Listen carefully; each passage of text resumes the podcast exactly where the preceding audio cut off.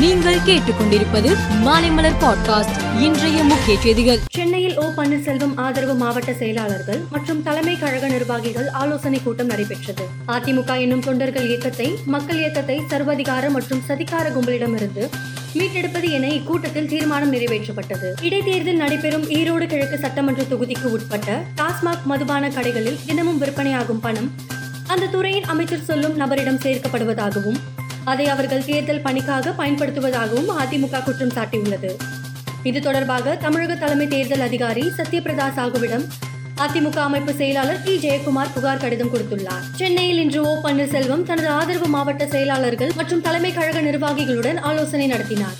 இக்கூட்டத்தில் ஓ. பன்னீர்செல்வம் பேசுகையில் எம்ஜிஆர் ஜெயலலிதா உருவாக்கிய சட்ட விதியை காப்பாற்ற இரண்டாவது தர்மயுத்தம் தொடங்கியுள்ளதாக கூறினார். நிலக்கரி வரி விதிப்பு முறைகேடு புகார் தொடர்பாக சத்தீஸ்கரில் காங்கிரஸ் தலைவர்களின் வீடுகள் அலுவலகங்களில் இன்று அமலாக்கத்துறை அதிகாரிகள் சோதனை நடத்தினார்கள்.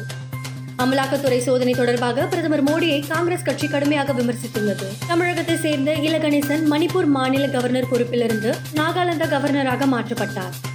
இதையடுத்து நாகாலாந்து மாநில கவர்னராக இலகணேசன் இன்று பதவியேற்றுக் கொண்டார். கவர்னர் மாளிகையில் நடந்த நிகழ்ச்சியில் கவுகாத்தி ஐகோர்ட்டின் தலைமை நீதிபதி அவருக்கு பதவி பிரமாணம் செய்து வைத்தார். துருக்கியில் பிப்ரவரி ஆறாம் தேதி ஏற்பட்ட சக்தி வாய்ந்த நிலநடுக்கத்தை தொடர்ந்து கடந்த இரண்டு வாரங்களில் மட்டும் சுமார் ஆறாயிரத்திற்கும் அதிக முறை நில அதிர்வுகள் ஏற்பட்டதாக துருக்கி பேரிடர் மற்றும் அவசர நிலை மேலாண்மை ஆணையம் தெரிவித்திருக்கிறது. ஆஸ்திரேலியாவுக்கு எதிரான இரண்டாவது டெஸ்ட் போட்டிகளில் ரோஹித் சர்மா தலைமையிலான இந்திய அணி வெற்றி பெற்றது. இதன் மூலம் முதல் நான்கு டெஸ்ட் போட்டிகளில் தொடர்ச்சியாக வெற்றி பெற்ற முன்னாள் கேப்டன் தோனியின் சாதனையை ரோஹித் சர்மா முறியடித்தார். மேலும் செய்திகளுக்கு மாலைமலர் பாட்காஸ்டை பாருங்கள்.